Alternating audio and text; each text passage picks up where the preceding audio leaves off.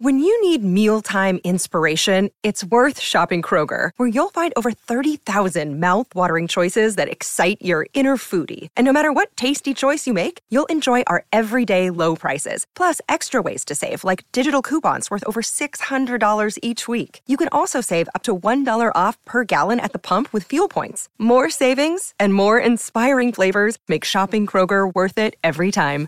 Kroger, fresh for everyone. Fuel restrictions apply. Welcome to the New Books Network. Hello, everyone, and welcome to New Books Network. I'm Takeshi Morisato. Today, I will be talking to Jamille Pinheiro Dias and Alex Brostoff for the translators of Ailton Krenak's Life is Not Useful. This beautiful book was published in 2023 by Polity. Hi, both. Thank you so much for joining us. Thank you so much for having us. We're thrilled to be here. Thank you so much for having us, Takeshi. Thank you so much. Um, I came across with this book through my friends in Brazil. Uh, we are planning on coming up with the research projects on how to decolonize philosophy in the UK academia, uh, which is basically an impossible project. And among the list of books they recommended, um, this book was actually included in that list. And the moment I opened the book, I just realized that this is just gonna blow me away. Um, so I really want to talk many things about this beautiful book. Uh, before getting carried away, um, actually, I would like to ask you about who you are and you know what you do as a researcher, and also what you're interested in in terms of these research, and how this book project came to be. Um,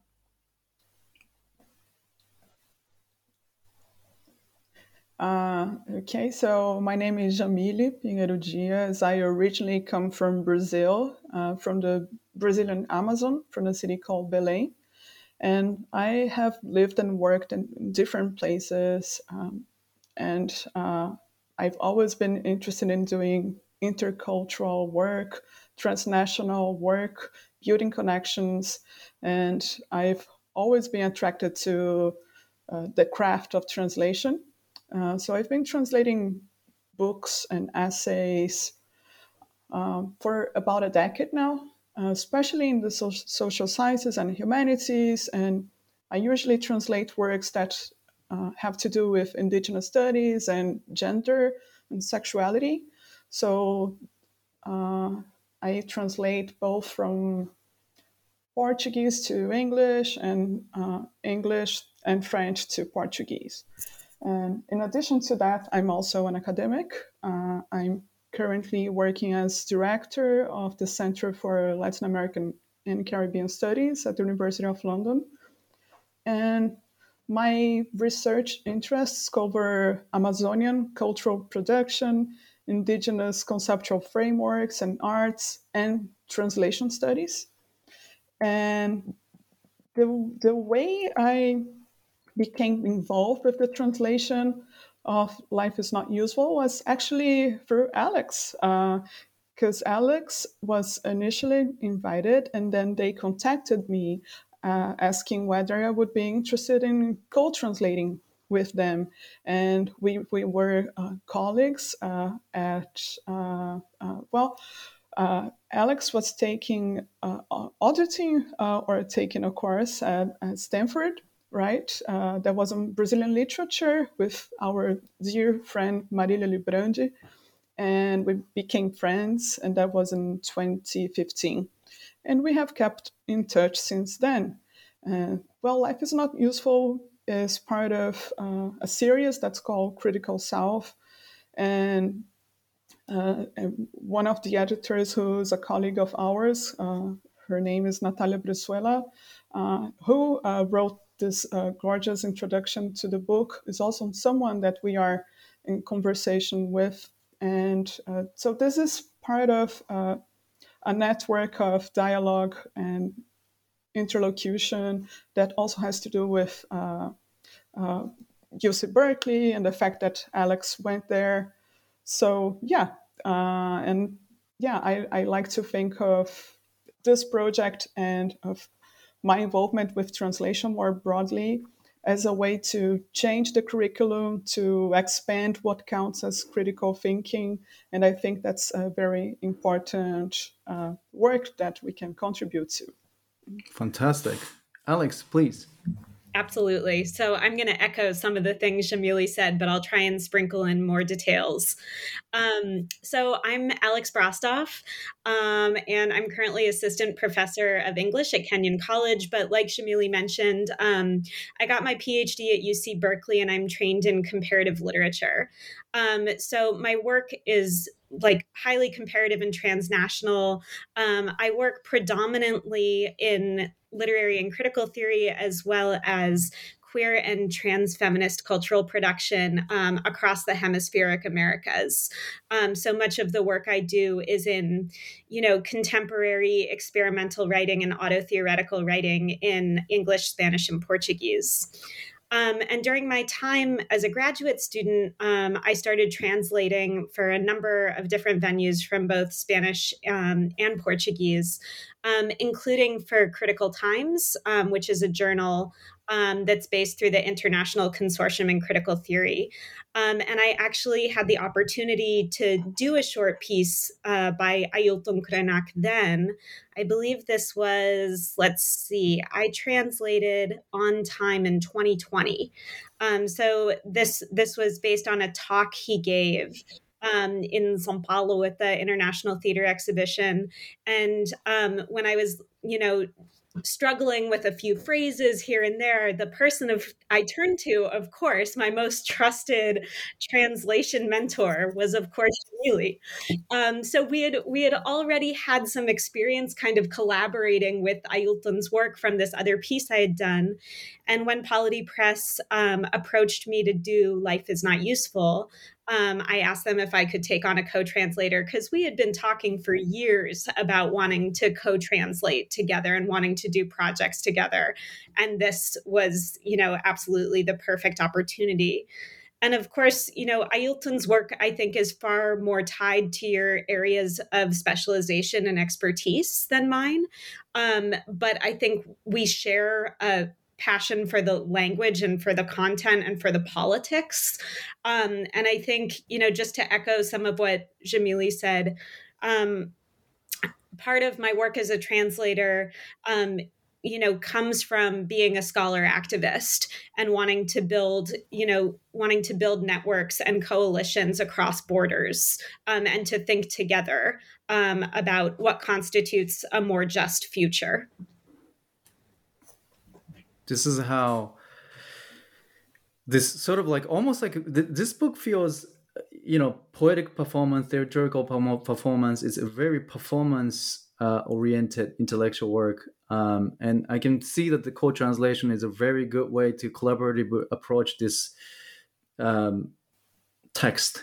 And i have a problem with this term right? That that the introduction immediately starts with these sort of assumptions about oral traditions that precedes the textual traditions and how the textual traditions has a tendency to privilege itself over the oral tradition. And i think indigenous philosophy in general and i'm just kind of jumping straight into this core problem of translation um, that we don't want to make the text stand itself and then kind of do its own work um, you know, in, in the context of philosophy, once you've written down, it's no longer you have a control over the text and it just sort of starts spread. How do you, did you have any struggle with this process of translation where Ailton's position seemed to be more performative? Like we should be actually having conversations, right? That the, it, it's very antithetical to academic um, translations, studies, and trans, uh, publications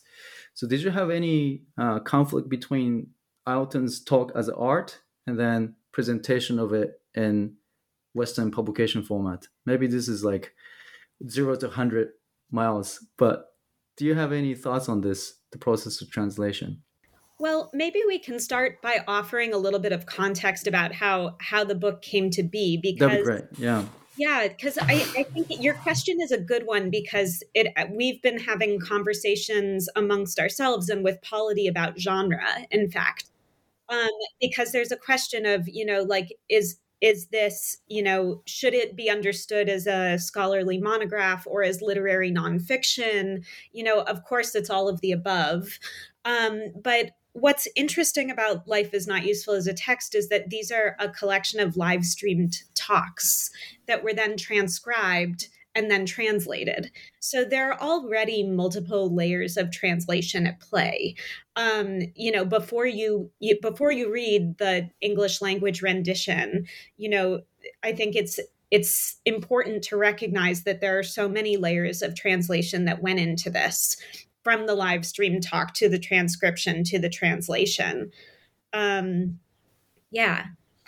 Yeah, yeah. Then I, I think it's also important to acknowledge Rita Carelli's work, you know, in compiling the essays, editing them.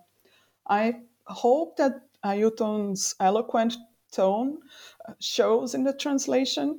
He's a very uh, powerful public speaker. And uh, what you were saying about performance and orality writing, Takeshi, also makes me think about how indigenous conceptual frameworks encourage us to uh, expand our perception of what writing is as well. So, if we think about concepts like kene that in Panoan languages could be understood either as drawing or as writing, uh, if you think about the petroglyphs that you can find uh, in Baniwa uh, territories in uh, the northwest of uh, the Amazon. Well, there, there is so much that could be said about what constitutes writing and what constitutes, you know, uh, speech. So we could go on and on.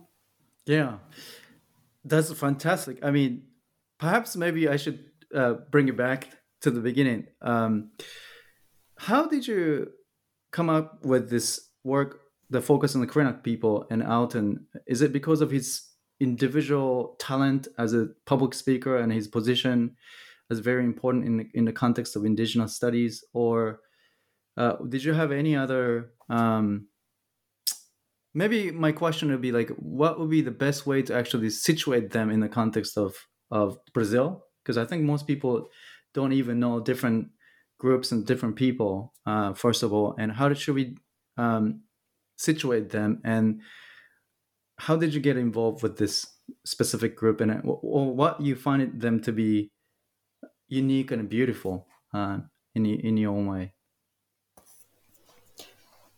the first thing that could be said about Ailton Krenak's role in the Brazilian public sphere is that he played a very uh, well prominent role in the late 70s, mid 80s, the, all the path, the coalition that led to the 1988 constitution and the inclusion of indigenous rights in the constitution of Brazil.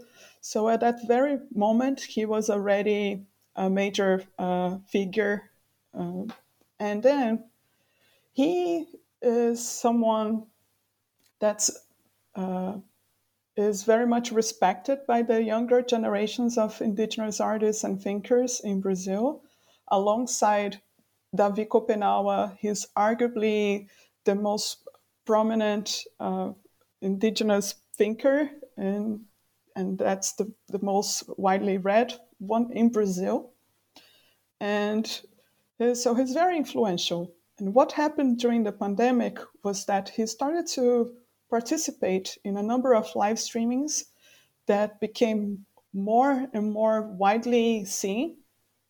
And he became the sort of uh, guru uh, that people were uh, listening to and, and trying to get a sense of what was happening. Uh, and, and then, and this is the first time an indigenous person is uh, so widely read in Brazil.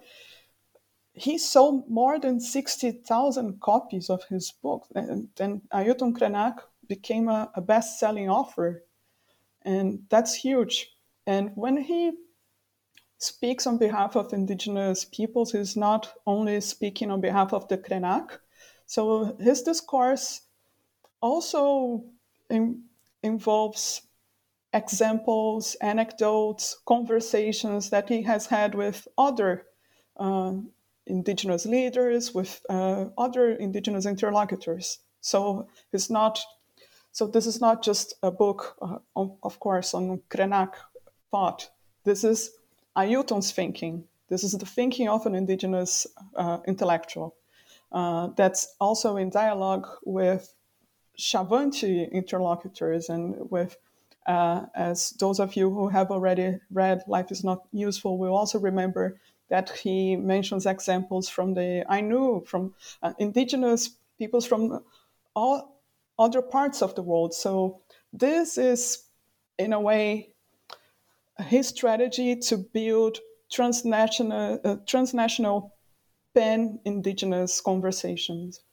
Mm-hmm. And I think, you know, just just to build on that, um, Jamille and I were talking about this a little bit yesterday. Part of the way we see this in Life is Not Useful is not just an- anecdotally, but also citationally. So the politics of citation, you know, are very overt in that sense of giving voice to varying indigenous groups. Um, but he's, and he's also citing, you know, Western philosophy alongside that. Um, so there's this kind of extraordinary mosaic of citations um, in which the book, you know, the the thinking vocalizes and brings together um, multiple different like forms of knowledge and epistemology forms of life um, asking us to you know de-hierarchize so to speak. And, and this was your word yesterday Jamille which i thought was so apt in terms of you know what it looks and sounds like um, on the page to be de-hierarchy that i can't even say the word now de-hierarchizing um, forms of knowledge. You're right that this book refers to so many contemporary issues. Um, you know, he's addressing to the people going through this pandemic and and and lockdown, and he's been questioning this concept of what is normal. That when we go back to the normal and what we had before this pandemic lockdown wasn't normal, and then normal argument was that it's impossible for us to stop and think about what we're doing. Uh, we have to continue doing what we are doing. Uh, and then he's referring to the fact that we, we were actually able to stop. And we're always capable of critically thinking about the environment and critically thinking about our relationship with each other. He has so many things to say.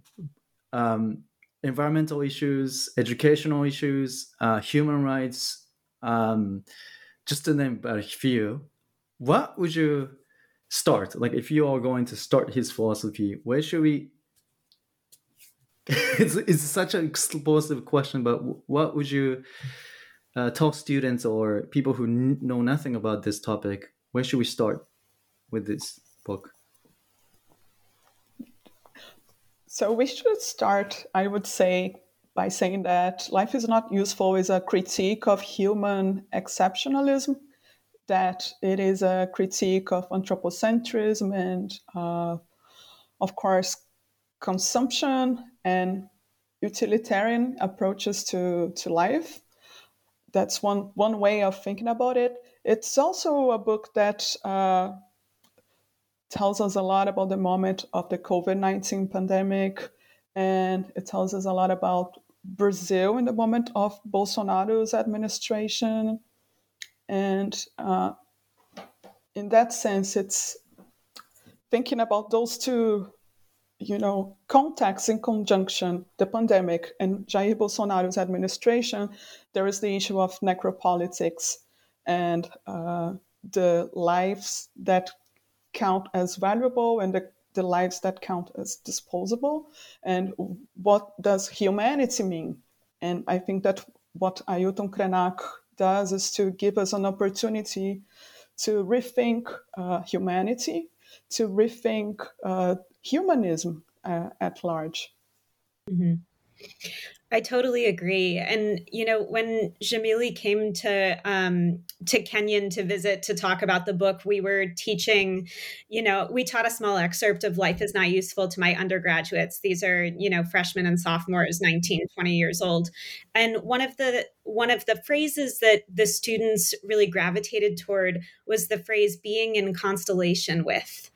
Um, which I really love how Ailton mobilizes and deploys this this phrase because you know we talk about being in conversation, we talk about being in community, but I think to to be in constellation really expands the frame of reference through which we understand our interdependence and interconnectedness, not only to each other, um, but to the earth as a living organism, to the world, and to you know the worlds beyond an anthropocentric framework. No, and just building on that, uh, this image of being constellation, which is so gorgeous, makes me think about interconnectedness, and interconnectedness is a given. Uh, and for instance, he gives us a, a clear example of that being in constellation when he talks about, you know, when someone has a severe case of COVID, electrical power is required. So someone who needs a, a you know a, a respirator uh, to breathe to survive needs electricity. And electricity has to do with uh, well hydroelectric dams nuclear power he mentions that. And those are contributing to the exhaustion of the planet.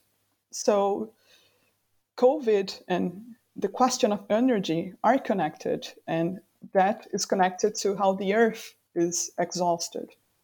Yeah, I mean, there's this moment in the chapter "Tomorrow is Not for Sale," um, where Ailton writes, "quote."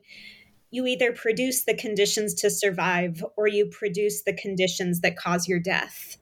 And, you know, I think the Life is Not Useful shows that these these terms of production, these conditions of production are not mutually exclusive. In fact, sometimes the conditions produced for survival are also the conditions um, that produce death. Um, and this is part of being in constellation and being interdependent in, in a capitalist world, so to mm-hmm. speak. This is just um, amazing translations and amazing text to begin with, but um, life is not useful you know life is not uh, tomorrow is not for sale and life is not useful. Both of them are very strong critique of capitalism and contemporary politics. And also our all of us are actually academics uh, educational model. So he talks about certification quantifications and also we tend to script right that if you take feed classes you learn the critical thinking skills so that you can become lawyers or doctors and you become successful in the society he said this is a you know quote bullshit. Right that he uses very strong language to say we really need to rethink this way of educating. And also we are facing this a kind of crisis with the chat gpt because we've been telling students to write in a certain way and now artificial intelligence is doing better than you know like when maybe one third of the students just learn how to actually signpost arguments and you know structure writings in a certain way. And then you have Ailton come in, goes like, you need to let go of these certifications and, and quantify the concepts of education.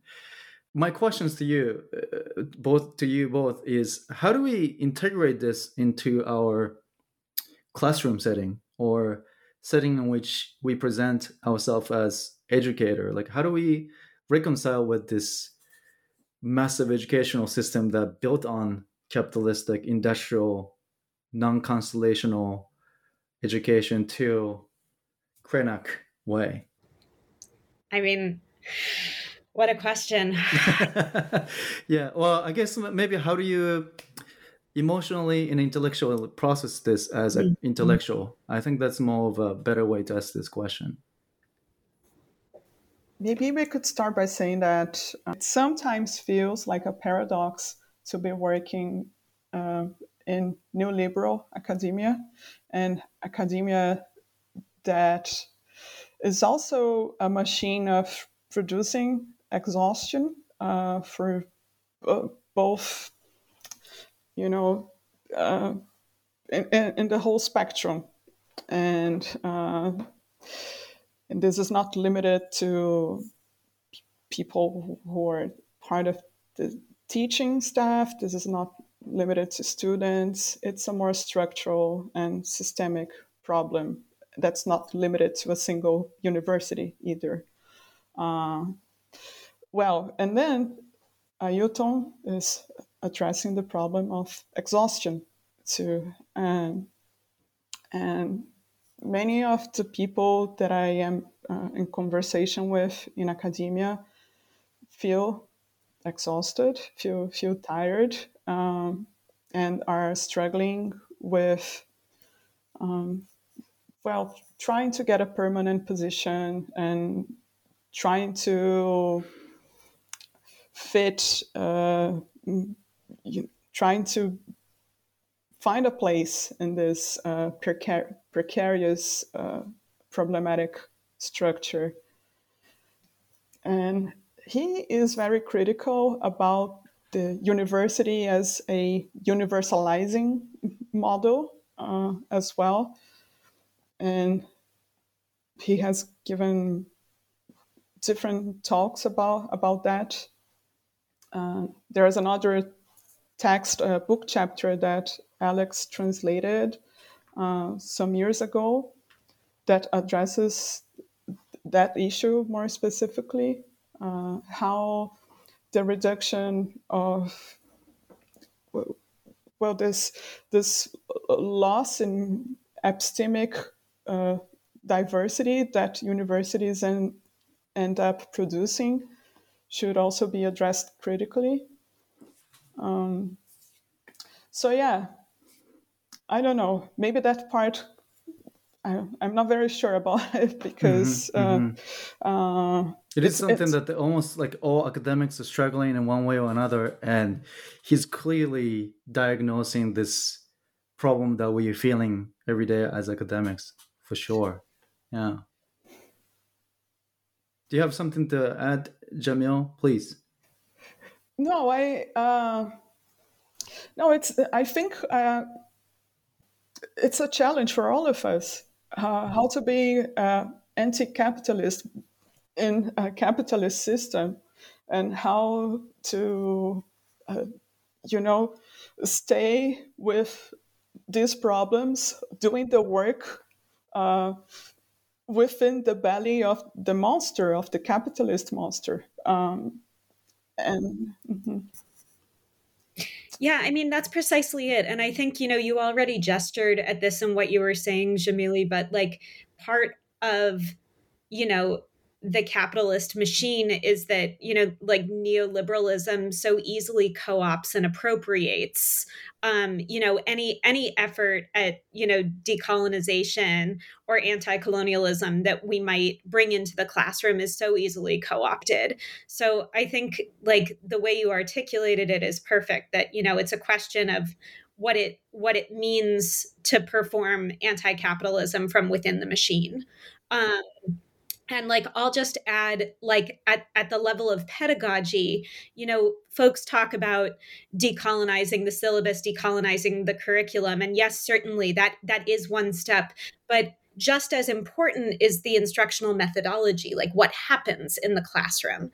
Like for me it's not enough just to put you know Ailton Krenak on your syllabus. It's about how it's taught, right? It's about how his work is introduced and contextualized historically and culturally um, and linguistically.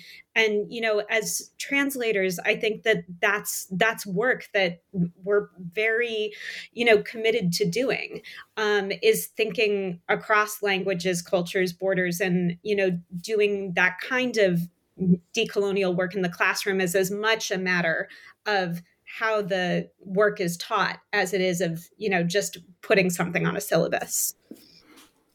I think the the appropriation that you mentioned is really underlying issues of this capitalistic system. Um, even in the opening essay talks about how the brazilian government came up with this idea of um, you know the end of discriminations that all the indigenous people is being assimilated into the society for the environmental protections they started to actually contributed to deforestation. So there's language that of inclusion, but the further exacerbates these discriminations and even the destruction of that constellation. Um, so he's very critical of any politicians come in and said, "Oh, I'm going to save this." Right. In fact, they were just interested in their own self-interest, and they end up serving themselves.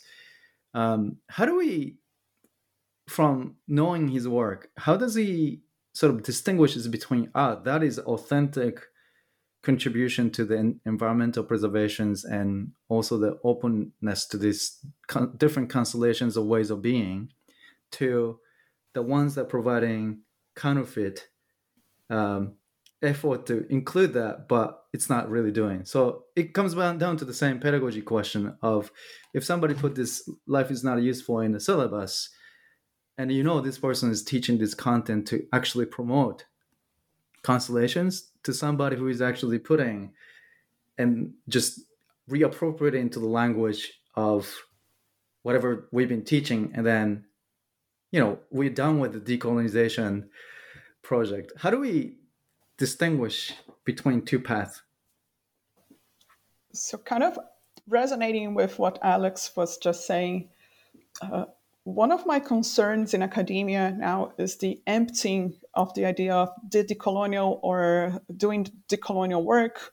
Because, uh, uh, as they were saying, it's not enough to include Ailton Krenak in the syllabus to, you know, actually decolonize the, the process uh, that takes place in a, in a, classroom, which is a political space. Uh, it is a, a, space where decolonial praxis, uh, you know, should take place. Uh, and I think that uh, Ailton Krenak gives us concrete examples that uh, are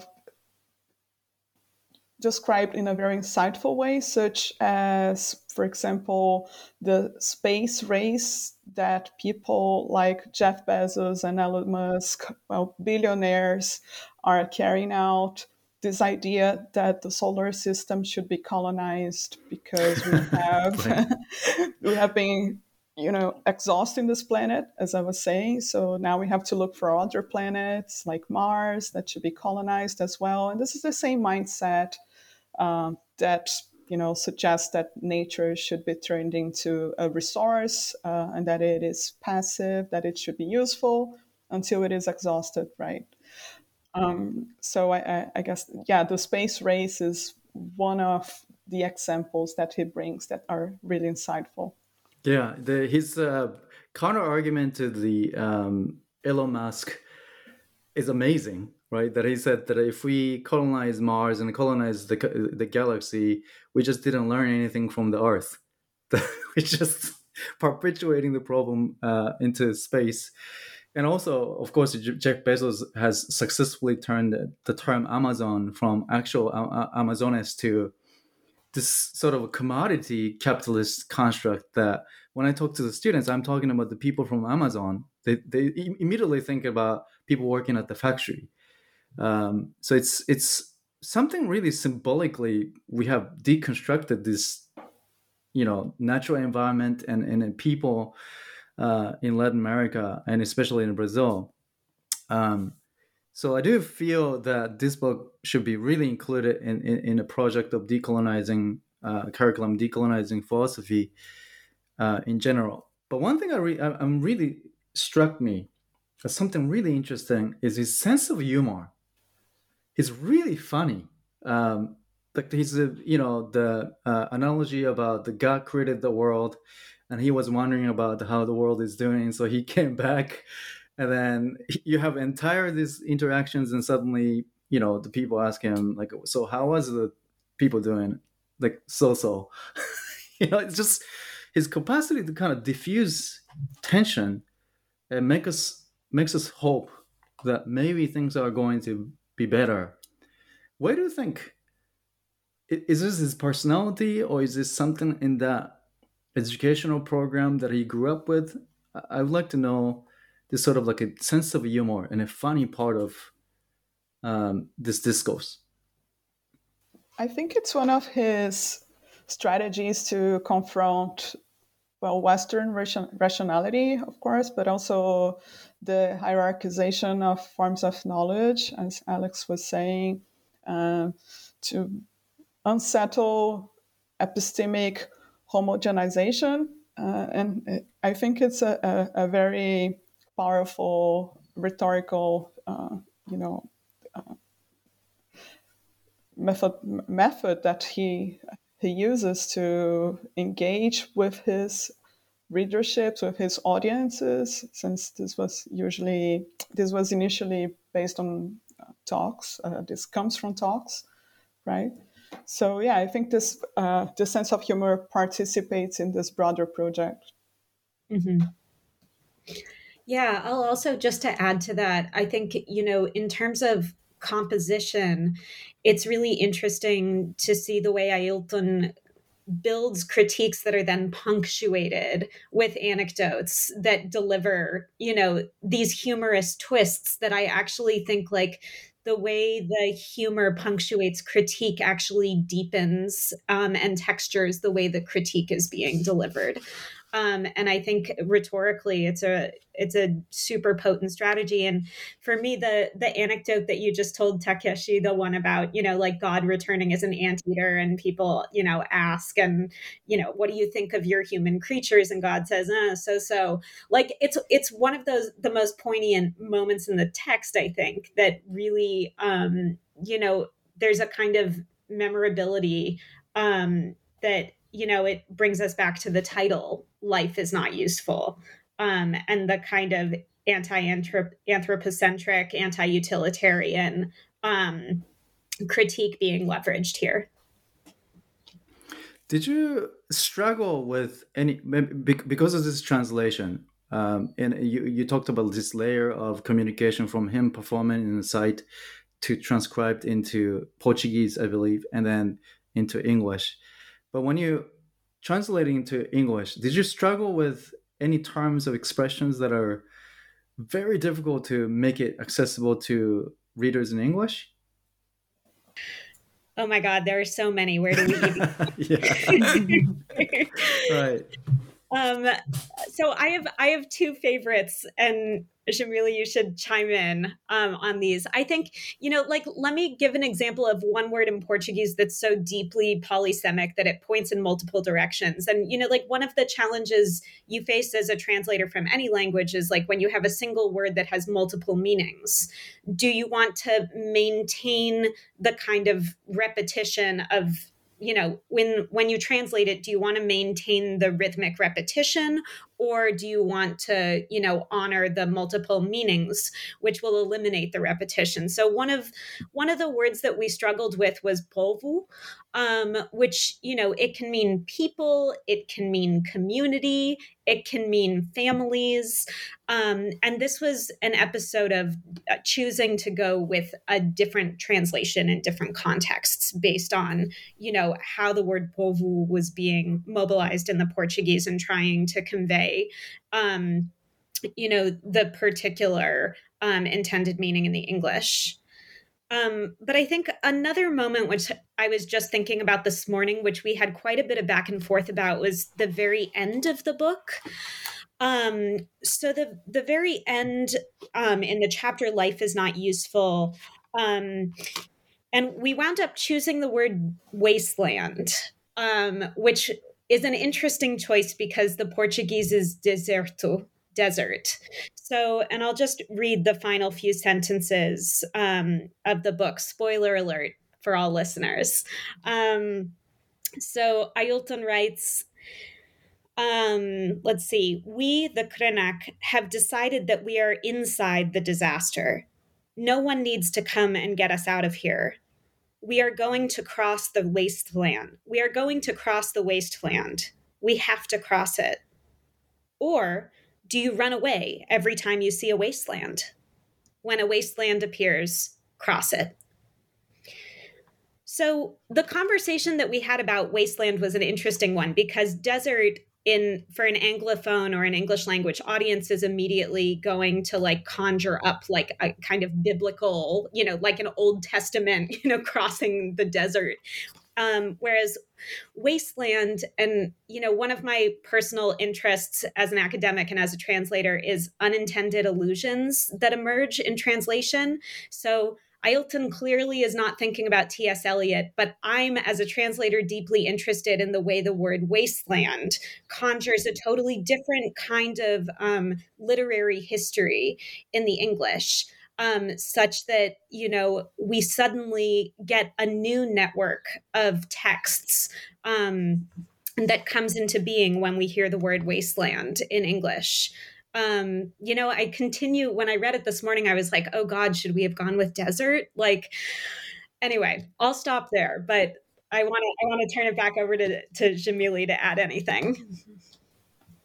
No that's that's a fascinating example of our process alex. Um, perhaps i could also say something about the footnotes that we use to provide further context and uh, explanations when they're when needed. Like the moment in which Ailton talks about a river being on a coma or comatose river. And that has to do with the collapse of mining dams in the state of Minas Gerais in, in Brazil, very close to, to where he lives. So that happened in 2015 and 2019. And, and so that is what he's referring to with a comatose river, right? Uh, a river that is full of toxic mud and then there's this other moment when he talks about this campaign that was on Brazilian television, Agro is Pop. Uh, and he was talking about the problem of agribusiness and how agribusiness is to blame for environmental calamity to a great extent. Um, so Brazilians will immediately recognize that he's referring to the Agro is Pop campaign, but people from uh, other contexts might not uh, be aware uh, of that. So that is what justifies the presence of footnotes. Mm-hmm. And I'll just add, we were really grateful and lucky that Polity just, they basically gave us free reign over adding translators' notes, which many presses and journals will not. Um, and I think we were so grateful to be able to choose and then add footnotes um, to offer that additional context um, for for folks who might not be familiar um, with the socio-historical background or with you know the turns of phrase um, that a Brazilian readership would be very familiar with immediately. How did you uh, also pick the cover design? This is one of the most beautiful cover that I've seen. I mean, one of my favorite from this year, definitely was it also the publisher working with this uh, artist or did you just propose to them to choose this cover? Uh, it was the author's choice and the cover is by an indigenous uh, artist from the state of amazonas that's called denilson baniwa and this artwork's called there is no supermarket in the forest. And the this artwork emerged from a, uh, this conversation that the Denilson Baniwa had with another Baniwa uh, leader called Bonifacio Baniwa, and they were talking about the demarcation of indigenous lands and um, and Bonifacio Baniwa was being uh, challenged uh, in the sense that people were saying, well, maybe indigenous lands shouldn't be so big. They it would be okay for them to be smaller than they actually are. And then he said, well, there's no supermarket in the forest, so we, we need space uh, so that then f- fruit can grow, so that we can hunt. Uh, so that's that's the idea. That's the rationale behind. Uh, you know how this artwork came into being, and it was the author's choice for this book. It's it's just incredible because the shopping cart is probably the most antithetical to this constellation way of thinking about human lives and beings. And this image really is it's a beautiful forest and a beautiful indigenous person in, in, in the front cover, but then you have this shopping cart just sitting right next, and it's just you know it, it speaks with the title um, so well, and it's really really well done in, in terms of presentation of the cover and as well as content. Maybe last question. Um, so penultimate question before the last question um, the task of translations right i'm also involved with the task of translation in the context of asian philosophy and I feel it's incredibly underappreciated. And I noticed that Jamille, you, you said the translation, I work on the translation, but also I work, I'm also academic. So there's a kind of demarcation between the two. Do, do, do you find it to be problematic or um, like, do, do you still think that there's functional differences between academia and this translations as social activism? I think that the main issue for me is time management because I love all of those activities and I would love to translate more, but that is not possible because of other commitments. Uh, well, I'm currently co translating Ancestral Future, Ailton Krenak's newest book, with Alex Brostoff. And I'm also revising Eduardo Kohn's uh, Brazilian tra- translation for his book uh, called How Forests Think, uh, that was published uh, 10 years ago and is being published in Brazil by Editora 34. So those are my, my two activities, and those are the publications that are coming up in the near future. Um, Fantastic. I'm very looking forward to them. Yeah, Alex, please. Yeah, I would just love to add a couple things in response to your question about the worlds of translation and you know the the world of translation and the world of academia because for me they should be far more closely tied than they are or they should be in constellation to each other to echo Ailton. Um, I think you know I really see translation as a form of creative writing you know, when you read a translation, every single word was chosen by the translators. Um, and it you know, we talked about this earlier just to bring the conversation full circle. You know, I think we opened by talking about um, scholarship as, or sorry translation as a form of scholarly activism um, as a mode of um, coalition building and anti-racist praxis. Um, and so for me translation should be central to what we do in the university. It should be central to not only decolonizing the curriculum but decolonizing you know instructional methodology in the classroom um, Unfortunately, as we know from the history of translation studies, visibility is a massive problem. And it's also, you know, translation in most institutions that I'm aware of does not count for tenure. Um, so it's not recognized the way um, that, you know, publishing a single author peer reviewed article or a scholarly monograph is, or even, you know, publishing a book of poetry. Um, translation is still to this day, I think, largely understood as a kind of um, mechanical process rather than the art form that it is. Um, and it is a craft. Um, and it's a craft that brings us into constellation with each other. Um, again, to echo Ailton. And I just, you know, I very much hope that the work that Jamille and I are doing, you know, participates in a broader project of, you know, bringing visibility to translation um, and to Ailton and, you know, and so many others. Yes, no, that's perfectly put, Alex. And uh, I also think that these uh, crafts, uh, being a scholar activist and being a translator, they are in constellation and they are part of this broader broader project of coalition building and they are also part of a broader project of diplomacy. And uh, I, I think it's important that we value the craft of translation as critical thinking too.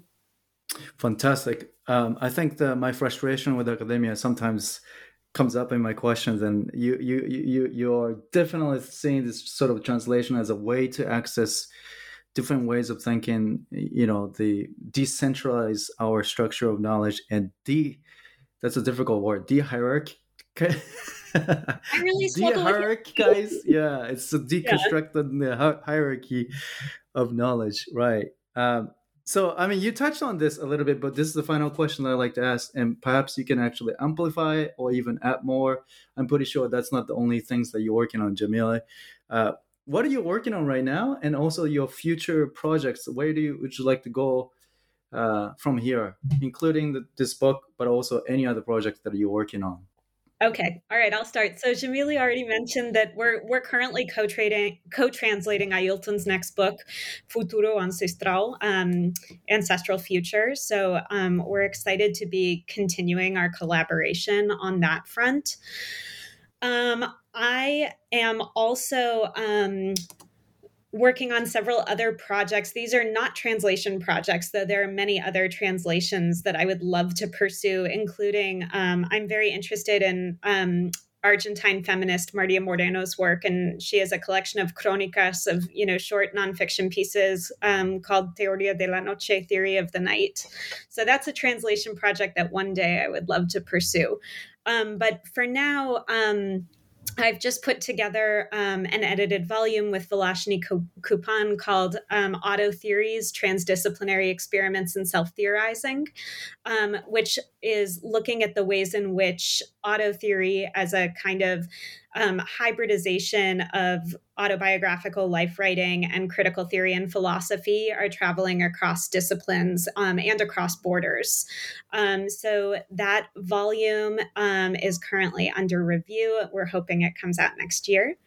Um, and I'm also working on a special issue right now um, or a special issue proposal with R.L. Goldberg on transliteratures, um, which we hope will be the first um, peer-reviewed special issue, jur- special journal issue to talk to discuss um, the periodization pedagogies um, and genealogies of transliteratures. Um, and we're thinking about transliterature not not just in a in an American U.S. context, but transliteratures and translation.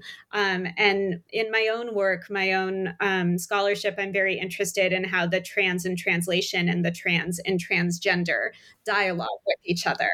Um, so, more on that coming soon. Fantastic. So, in addition to my own work and scholarship on Amazonian cultural production, indigenous conceptual frameworks, and extractivism. I'm currently planning two art residencies with indigenous artists from Brazil. One of them is with Gustavo Caboclo from the Wapichana people, who is joining us in London for a collaboration with the Santo Domingo Center at the British Museum, which is a center that works with artists that critically engage with Latin American collections at the British Museum. And uh, I'm also preparing uh, for uh, an arts residency with the Denilson Baniwa, the artist who is responsible for the cover of Life is Not Useful. That's going to happen with uh, a group of Shipibo, Conibo activists and artists in, in Peru in the summer this year, 2023. And uh, I keep working with the Center for Latin American Caribbean Studies at the University of London, creating a program of events and activities. And uh, I encourage uh, those who are listening to us right now to follow us on social media. And yes, that's it. Fantastic. I'm definitely coming to the museum myself and and also following uh, Alex's future work and it feels like a Krenak's wisdom is actually working Uh, uh, uh, and and you see in the social activism future scholarly works. Well, really uh, good luck for the forthcoming projects and thank you so much for talking to us about your book. Thank you so much. And thank you everyone. This was our discussion with Alex Brostoff and Jamille Pinheiro Dias who are the translators of Ailton Krenak's Life is Not Useful. See you next time.